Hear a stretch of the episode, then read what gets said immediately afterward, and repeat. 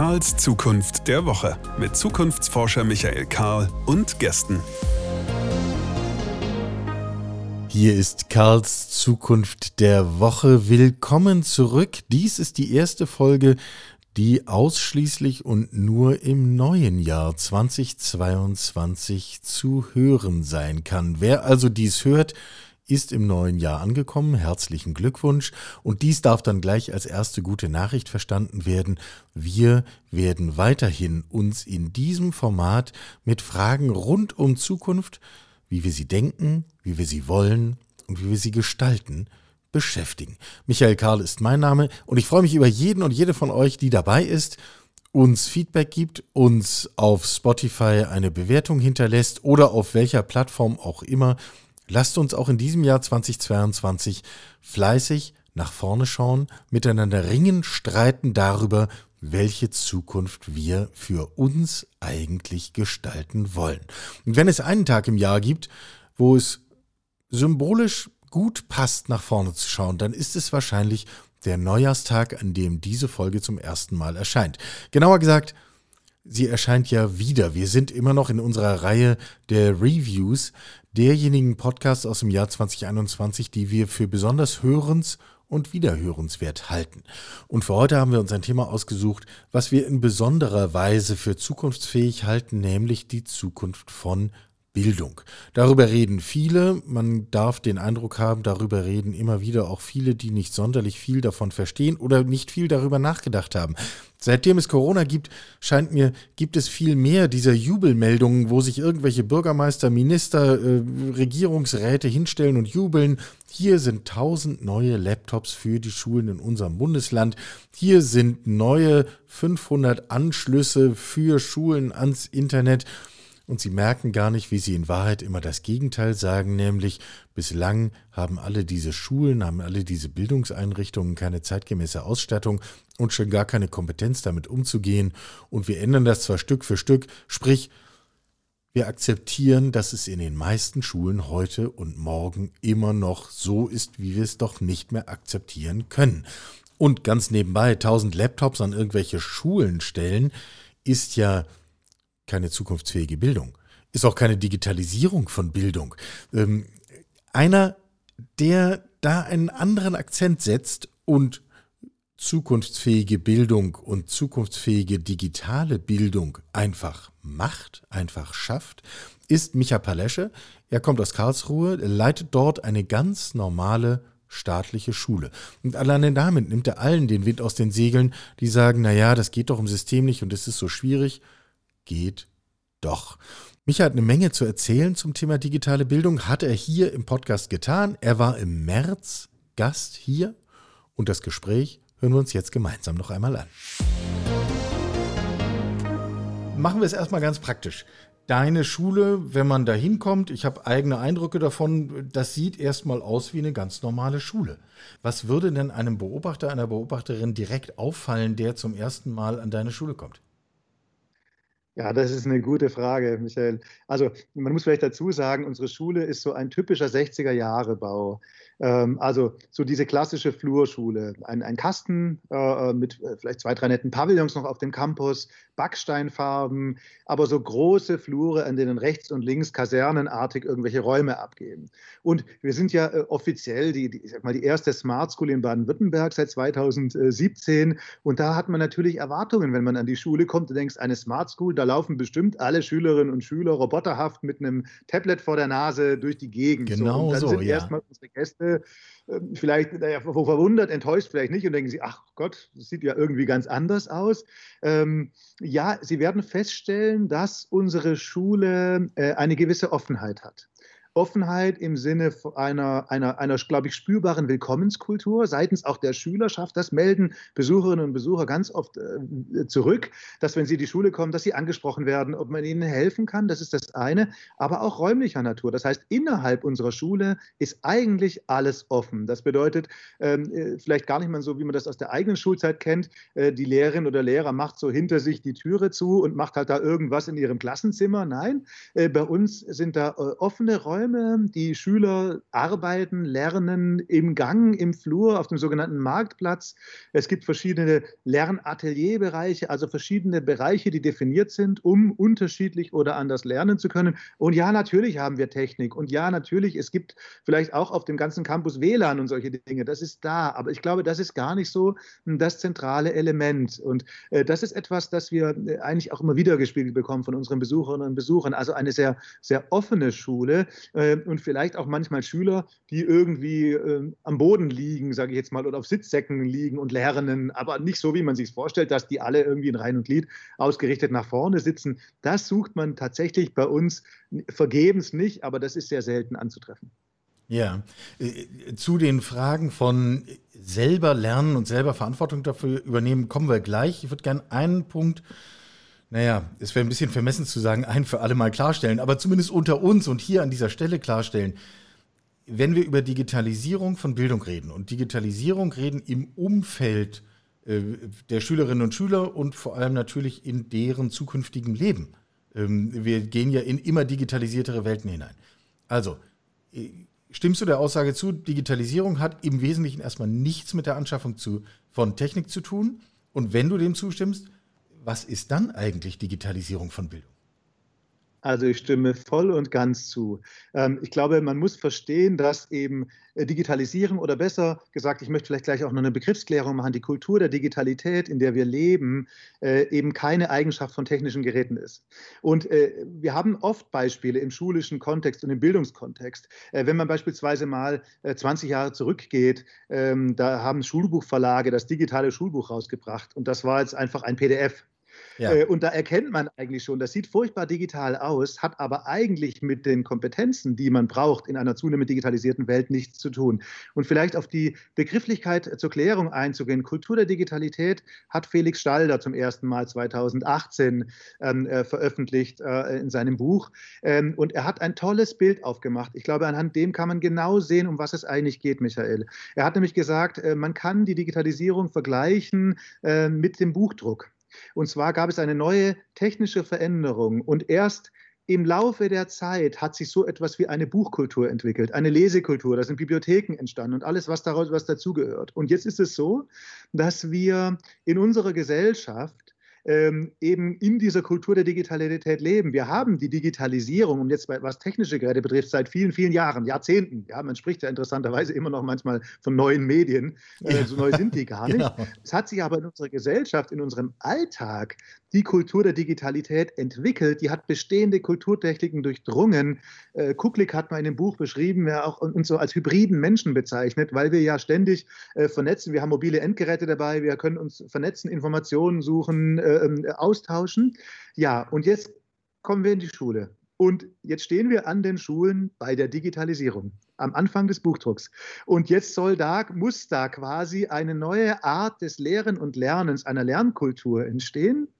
Und jetzt passiert vielerorts eben genau das, was du beschreibst was die Schulbuchverlage vielleicht vor 20 Jahren schon gemacht haben, dass versucht wird, analoge Prozesse digital abzubilden. Das bedeutet, statt einer Tafel klebt man ein Whiteboard an die Wand. Das mhm. sieht digital aus, aber letztendlich ist das Lernen gleich wie vorher auch. Äh, Schülerinnen und Schüler bekommen Tablets. Jetzt schreiben die eben nicht mehr auf Arbeitsblätter, sondern drücken das in das Tablet rein. Aber es verändert sich überhaupt nichts an Lernkultur. Und was das dann bedeutet letztendlich an Lernkultur, das können wir jetzt sicherlich gerne noch weiter, ähm, genau, weiter, da kommen wir nachher drauf auf, auf selbstgesteuertes Lernen. Genau, ganz genau. Äh, an den ersten Punkt machen wir einen Haken. Äh, die zweite Frage, die sich direkt anschließt, in dieser Kultur der Digitalität, was wäre aus deiner Sicht und deiner ganz praktischen Schulerfahrung die zentrale Kompetenz, von der wir uns wünschen, dass Schülerinnen und Schüler sie erwerben? Ja, ähm, ich glaube, das zentrale Element, das Merkmal der Kultur der Digitalität ist Gemeinschaftlichkeit, sind partizipative Prozesse, sind gemeinschaftliche Prozesse, um, um Herausforderungen und Probleme, oder ich, Problem möchte ich gar nicht sprechen, aber Herausforderungen der Zukunft äh, zu begegnen. Unsere Welt wird zunehmend komplexer.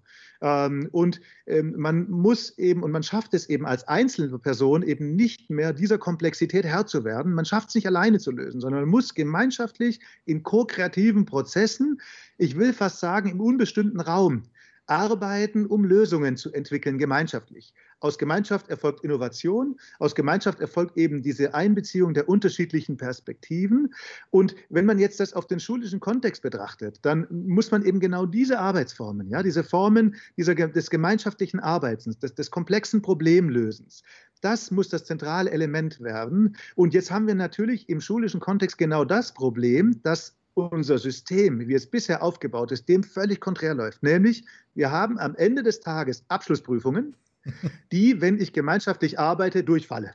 Es soll eine Vergleichbarkeit, eine vermeintliche Vergleichbarkeit stattfinden, indem man eine erwartbare Lösung versucht ähm, ja, zu erreichen. So. Und das ist natürlich völlig konträr zu dem, was man eigentlich an Kompetenzen in der Zukunft braucht und auch in der Kultur der Digitalität braucht. Ja, ähm, also die, die, ich blende jetzt die ganzen spontanen Widersprüche alle aus, die damit zu tun haben, dass wir eben die bisherige Schulkultur so wahnsinnig verinnerlicht haben. Von man muss es doch aber messen und von alleine machen die doch nichts und die liegen doch alle nur voll in der Ecke rum und spielen den ganzen Tag Fortnite und, und, und so weiter. Ich bin sehr sicher, du machst genau die konträren Erwartungen und Erfahrungen. Insofern müssen wir das gar nicht weiter vertiefen. Kommen wir zum selber Lernen. Ähm, aus meiner Sicht allein deswegen notwendig, weil ja die Menge des Wissens in dieser Welt so unglaublich schnell wächst und gleichzeitig das Wissen eine viel kürzere äh, Halbwertszeit hat. Wir müssen also lernen zu lernen und lernen zu vergessen und bisheriges zu, zu ersetzen durch Neues. Wie, wie machen Schülerinnen und Schüler das? Oder wie schafft ihr einen Raum, dass Schülerinnen und Schüler genau das lernen können? Ja, ich glaube, es gibt verschiedene Ebenen. Ich denke, man kann das strukturell auf der einen Seite angehen. Wir haben uns selbst verpflichtet, dass wir zu, zumindest den Versuch starten oder unser Ziel gesetzt haben, äh, dass wir bewusst sogenannte Selbstlernphasen im Lernkontext einbauen. Das bedeutet, wir versuchen ein Drittel der Lernzeit der Schülerinnen und Schüler vielleicht in einem klassischeren Format, wie du und ich das in der Schule erlebt hast, durchaus mit Inputphasen äh, äh, zu ermöglichen. Denn ein guter Lehrvortrag kann ja auch durchaus begeisternd sein. Ja? Wenn jemand damit mit Begeisterung von dem Thema erzählt, äh, das weißt du wie ich auch, wir halten ja auch Vorträge, so ähm, dann kann man Menschen für was begeistern. Das ist total wichtig und das ist auch gut so. Jedenfalls geben aber wir uns gemeinsam dieser Illusion ja. hin, dass uns das gelingen kann. Ja, genau.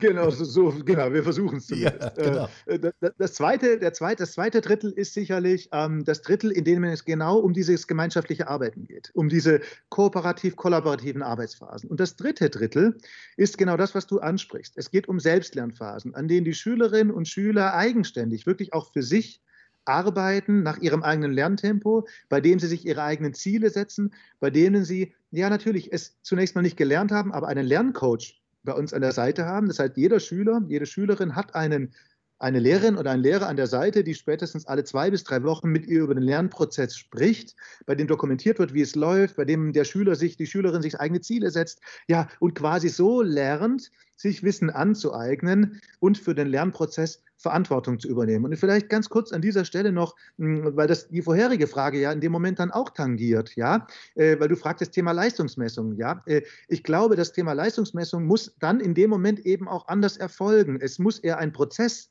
bewertet werden, der, der dort ähm, ähm beurteilt oder bewertet wird. Es muss auch dann im Sinne von äh, einer, einer, einer Beurteilung im, im Sinne von Textform erfolgen, äh, weil ich eben, ich sage immer, was heißt denn eine 3 in, in Mathe? Ja, was, was kann da jemand gut oder nicht gut? Äh, oder ich sage immer, was ist denn ein 2,5 im Fahrradfahren? So, das wäre auch so eine verrückte Idee, mal das beurteilen zu wollen, sondern man muss das, glaube ich, genauer beschreiben. Äh, und ich glaube, das ist etwas Leistungsmessung quasi in der Gemeinschaftlichkeit, also individuelles Lernen und Lernprozesse, Prozessbeschreibungen in Gemeinschaftlichkeit zu bewerten und Formate zu finden, die das ermöglichen, zum Beispiel durch Portfolioarbeit oder andere Dinge.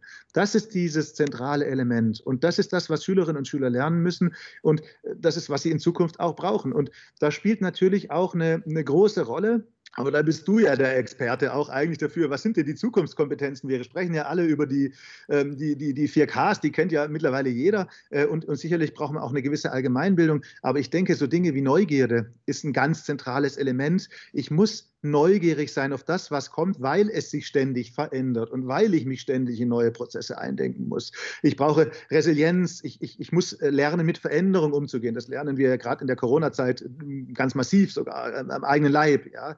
Und das sind, glaube ich, Dinge, und die kann ich natürlich dann schaffen, wenn ähm, Lerngegenstände relevant werden, wenn ich aber den Schülerinnen und Schülern eben auch die Möglichkeit gebe, eigenständig ihren Lernprozess zu steuern, dass sie Erfolgserlebnisse haben können, dass sie ihre Ziele erreichen, dass sie sich selber etwas vornehmen, das steigert die Motivation. Und das ist natürlich was ganz anderes, als wenn da einer, ich sage mal ganz bewusst, jetzt vorne steht und ihn sagt, so, jetzt schlag mal bitte Buch auf Seite 30, macht Aufgabe 1 bis 3. So.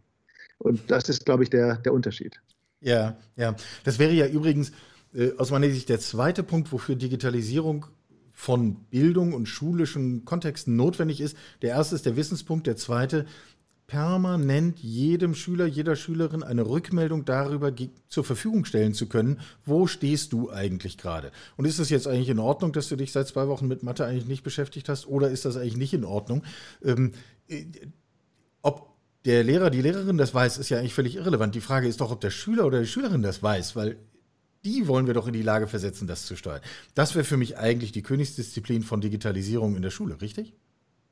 Ja, und da sprichst du sicher auch das Thema KI an. Ja, natürlich, äh, und ja. natürlich äh, Systeme, die hinten dran stehen, die das wunderbar können. Ja, das ist sicherlich ein gutes und zentrales Element, denn wir brauchen ja Rückmeldung. Das ist ja, so ist äh, auch wenn wir über, über, über, Noten oder wir brauchen definitiv Rückmeldung. Man muss die Prozesse, die wir haben, reflektieren. Äh, und äh, sicherlich ist das ein, ein zentrales Element. Ja. Ja. Ähm, wie organisieren die Lehrerinnen und Lehrer eigentlich ihre eigenen Lernprozesse? Ähm, ich sag mal, was ich im Hinterkopf habe, wenn ich die Frage stelle. Ähm, in einer klassischen Schulwelt, wie wir sie alle kennen, gehen Lehrerinnen und Lehrer von der Universität in die Schule und unterrichten mit ihrem Wissen sehr viele Jahrzehnte was sich außerhalb des Systems Schule kein Mensch mehr trauen würde, irgendwo mit zehn Jahre altem Wissen sich vor Menschen zu stellen und zu sagen, das ist jetzt das, was wichtig ist. Und äh, zum Zweiten, in der klassischen Welt, wenn ein Lehrer, eine Lehrerin etwas lernen will, dann verlässt er die Schule und geht woanders hin auf eine Fortbildung. Äh, wenn man sich das einmal klar macht, dann hat das eigentlich eine ganz komische Aussage über den Lernort Schule, warum gerade die Lehrerinnen und Lehrer an der Schule nicht gut lernen. Äh, wie geht ihr eigentlich mit diesem Thema um? Ja, das ist eine sehr gute Frage. Wir sind tatsächlich ein, Stück weit abgekommen davon, woanders hinzufahren, um, um äh, eine Fortbildung zu machen. Natürlich machen wir das auch, denn wir alle wissen, äh, das Schöne an diesen Fortbildungen, wenn ich mal woanders bin, sind die informellen Gespräche äh, in der Kaffeepause oder abends bei, bei einem Glas Wein. Aber unabhängig davon, haben wir tatsächlich ein System entwickelt, das wir auch das wir Mikrofortbildungen nennen. Das bedeutet, ähm, dass wir aus der Lehrerschaft äh, ähm, Angebote schaffen, kleine Fortbildungen, die vielleicht nur eine halbe Stunde oder 45 Minuten gehen, bei denen sich auch jeder vorstellen kann. Und das muss, wir müssen ja auch gucken, heutzutage ist, hängen ja manchmal Familien hinten dran, ähm, sagen kann, ich bleibe mal eine halbe Stunde länger heute in der Schule oder eine Dreiviertelstunde. Und das gucke ich mir aber an, weil Kollege XY zeigt mir da gerade irgendwie eine neue äh, agile Methode oder so. Ja, und, und das ist eigentlich total toll, weil das funktioniert gut. Das ist so ein bisschen wie, äh, man könnte sagen, fast Peer Learning, äh, quasi aus der Gemeinschaft. Es ist auch ein bisschen wie so, diesen, so ein Barcamp, das da stattfindet.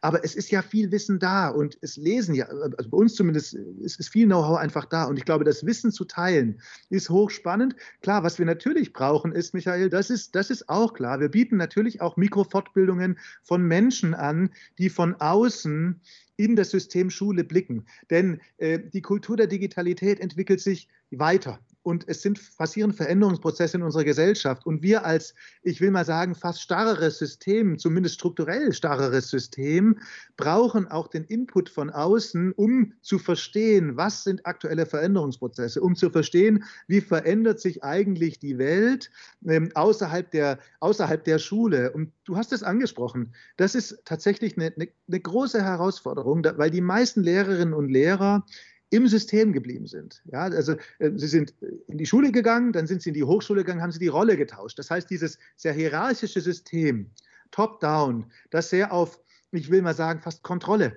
aus ist. Ja, also meine, meine Dienst, vor meine Behörde, die, die mir vorgesetzt ist, heißt Dienstaufsicht. Also äh, als ob ich ein Zoo, äh, ein Aufseher Da hat man keine Fragen mehr, ja. Tue, da steckt, ja, da steckt so ein Termini drin. Äh, das heißt, wir haben Sorge auch, das ist ein System der, ich behaupte manchmal gerne, auch sehr provokant, das ist ein System der Angst, denn wir suchen Fehler und wir streichen Fehler rot an. Äh, und Fehler sind etwas Negatives. Und wenn man in diesem System ist und du weißt es selber, ja, äh, ähm, dann bei Veränderungsprozessen passieren Fehler und das ist völlig normal und das ist etwas, ein Lernprozess.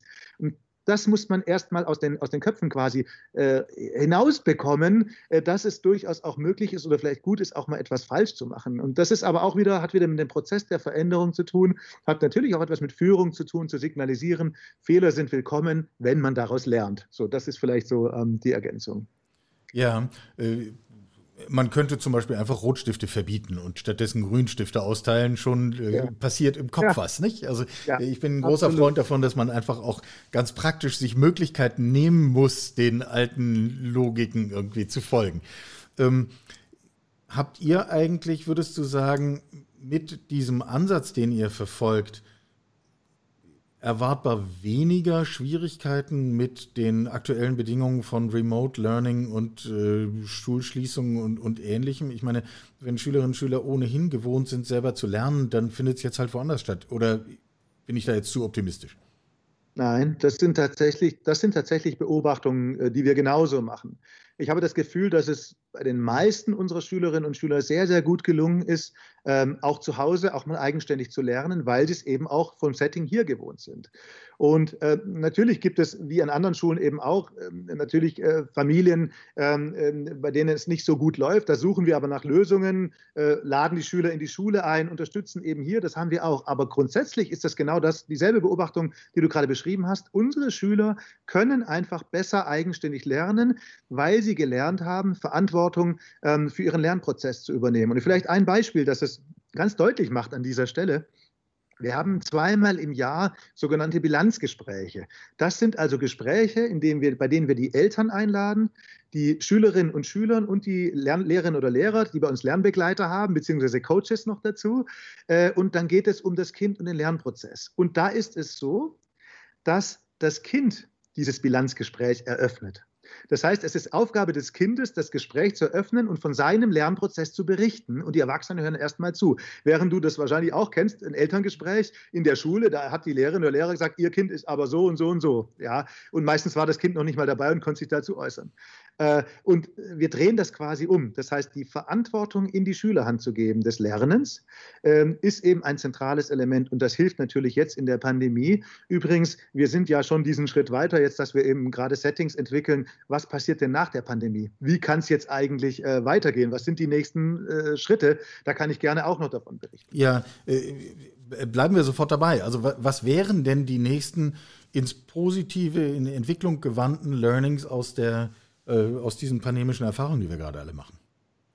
Ja, also ich glaube, das kann man auf, auf zwei Ebenen eigentlich ganz klar machen. Wir haben gelernt, wir haben sogar drei Dinge, die wir gelernt haben. Eine, ein Learning war sicherlich, dass wir festgestellt haben, ich dachte, wir wussten das vorher auch, aber die Pandemie hat es deutlich aufgedeckt, dass eigentlich nicht immer jedes Kind zu jeder Zeit in der Schule sein muss, für, an fünf Tagen die Woche. Sondern es gibt Kinder, die rückgemeldet haben, auch ich kann zu Hause besser lernen, es läuft wunderbar, die wunderbare Ergebnisse abgeliefert haben. Und da wäre ein Learning auch zu sagen, warum nicht in Zukunft ein Modell zu entwickeln, klar, das ist das Thema Schulpflicht, aber in dem bestimmte Kinder an ein oder zwei Tagen in der Woche zu Hause oder wo auch immer lernen. Und jetzt kommen wir zu dem zweiten Punkt, wo auch immer. Äh, Corona hat gezeigt, wir können überall lernen. Das macht es offensichtlich. Und äh, du kennst sicherlich ja die Definition in die verschiedenen Orte. Erster Ort, zweiter Ort, äh, dritter Ort.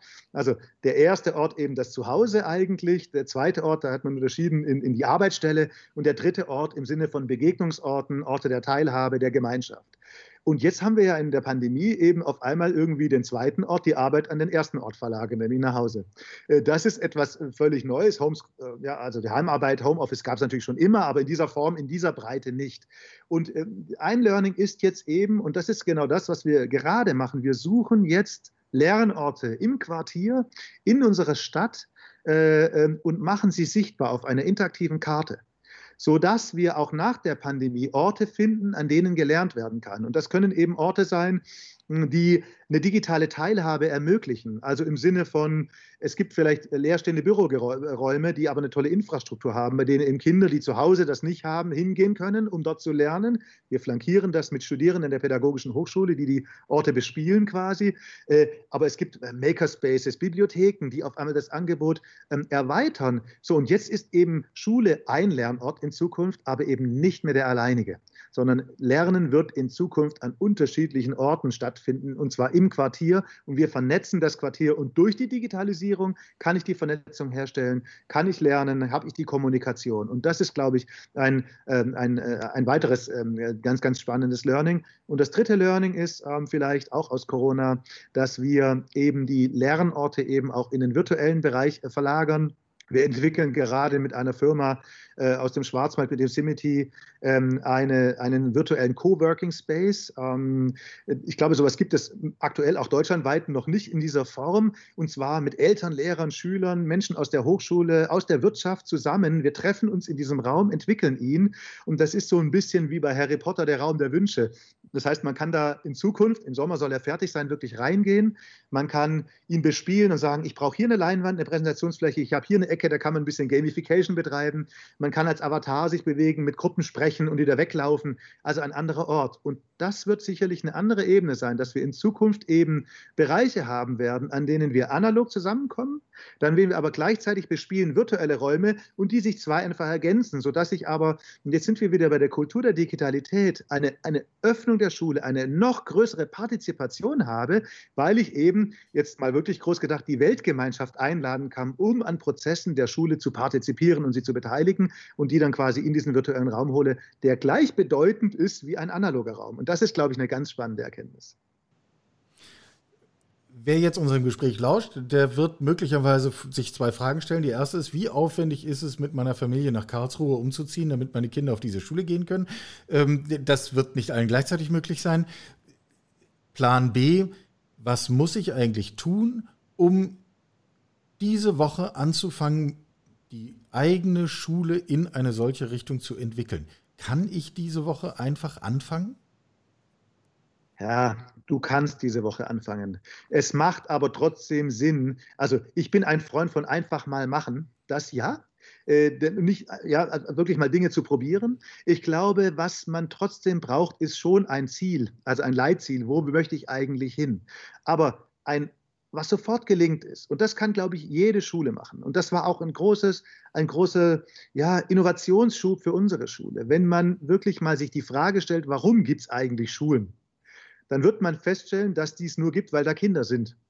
Äh, und wenn die nicht da sind, gibt es auch keine Schule. Also da muss man sich fragen, wofür machen wir eigentlich Schulen? Nämlich für diese Menschen, die da drin sind, diese jungen Menschen. Und wenn man die in den Blick nimmt, und ich, ich möchte nur ein Beispiel nennen, das es vielleicht genau verdeutlicht, und dann kannst, das kannst du nächste Woche machen. Wir haben eine Konferenz gemacht mit Lehrerinnen und Lehrern und dort eine Fishbowl-Runde gemacht. Und in dieser Fishbowl-Methode ist es so, äh, kurz zur Erklärung auch für die Zuhörerinnen und Zuhörer, dass wir einen inneren Kreis hat in der Regel, bei dem sitzen Expertinnen und Experten, die sich über ein bestimmtes Thema austauschen. Außen herum ist eine Zuhörerschaft, die sich dieses Gespräch anhört. Gleichzeitig gibt es ganz oft einen Stuhl, einen freien Stuhl in der Mitte, den man dann von außen quasi bespielen kann. Wenn man eine Frage hat, bei dem man eine Anmerkung einbringen kann, dann kann man sich reinsetzen, in diesen Inner Circle quasi gehen, etwas fragen, besprechen und so weiter, um dann wieder hinauszutreten und anderen die Möglichkeit zu ermöglichen, zu beteiligen. Das Spannende ist, wir haben das gemacht mit Schülern. Wir haben Schülerinnen und Schüler in die Fishbowl gesetzt und haben als Lehrerinnen und Lehrer gehört von außen, was ist die Schule der Zukunft? Welche Veränderungsprozesse brauchen wir? Wie lernen wir eigentlich, beziehungsweise andersherum, wie, wie, wie verhalten wir uns eigentlich außerhalb der Schule? Nämlich völlig anders. Ja? Wir, äh, die vernetzen sich völlig anders. Die, äh, die, die, die, die vermischen analoge, digitale Welten, die produzieren Content, die machen ganz andere Dinge. Und äh, das hat uns so geholfen, diese, dieses, äh, dieses Mindset zu verändern, nämlich den Fokus auf die Kinder und Jugendlichen zu legen, äh, die so tolle Ideen haben, um daraus heraus etwas zu generieren. Und jetzt fragst du mich, was wäre quasi der nächste Schritt bei einer Veränderung? Es ist eben nicht zu sagen, wir verändern unsere Schule und machen die jetzt mal digital und gucken jetzt mal, wo wir äh, digitale Medien in unseren Unterricht einbringen können. Nein, wir müssen eigentlich anfangen und vielleicht im Rahmen eines pädagogischen Tags zu sagen, wie können wir unsere Schule kreativer machen? Ja, wie können wir gemeinschaftliches Arbeiten fördern? Wie können wir vielleicht auch kritisches Denken befördern? Wie können wir Neugierde erhöhen an unserer Schule? Wie können wir äh, Lerninhalte relevanter machen? Wie können wir ähm, Fächer auf, auflösen, denn es geht vielmehr um vernetztes Denken. Unsere Welt ist nicht in Fächern unterteilt, ja, sondern wie können wir Zusammenhänge beim Lernen schaffen, dass Lernen auch nachhaltig wird? Wie können wir ähm, ja, äh, Zukunftsfragen, der, also beispielsweise der Klimawandel, ja, müssen, äh, wie können wir das in unseren Alltag einbauen, im Schulalltag? Das muss quasi ähnlich wie die Kultur der Digitalität, also Bildung für nachhaltige Entwicklung, muss quasi bestehende Lernprozesse durchdringen, äh, fast wie in so einer Nährlösung, will ich meinen, und quasi Dauer, äh, ja, dauerhaft in das Konzept eingebunden sein. Also du siehst, es gibt da viele Ideen, die man machen kann, aber es ist natürlich entscheidend, dass man bereit dafür ist und dass man auch, und da ist natürlich auch, hat natürlich auch eine Schulleitung äh, sicherlich einen entscheidenden Einfluss darauf, inwieweit gewährt man so etwas, inwieweit macht man so etwas sichtbar und stößt vielleicht sogar solche Prozesse an. Ich merke, mit unserem ganzen Interview fühle ich mich jetzt gerade auch selber ein wenig ertappt, denn ich habe ja dasselbe gemacht. Ich habe den Schulleiter angerufen. Ich hätte auch fragen können, ob nicht einfach irgendjemand, der oder die an der Schule lernt, äh, dieses Gespräch äh, hätte führen wollen und können. Und hinter das Können machen wir jetzt mal kein Fragezeichen, äh, weil das setzen wir jetzt einfach mal voraus. Müssen wir dann halt beim nächsten Mal machen, aber so habe ich jetzt auch gerade noch mal, hat in meinem Kopf gerade auch noch mal Klick gemacht. Micha, ich danke dir ganz herzlich, äh, wünsche dir ganz viel äh, Erfolg, Neugier, unerbittliches weiter vorantreiben äh, und ich bin gespannt zu horchen und immer wieder zu hören, wie es bei, wie sich die Dinge bei dir entwickeln, wie ihr es schafft, ähm, auch so ein Stück äh, Terrain zu erschließen, was wir dann auch anderswo multiplizieren können. Danke dir. Ja, vielen Dank, Michael. Alles Gute für dich. Sie hörten Karls Zukunft der Woche, ein Podcast aus dem Karl Institute for Human Future.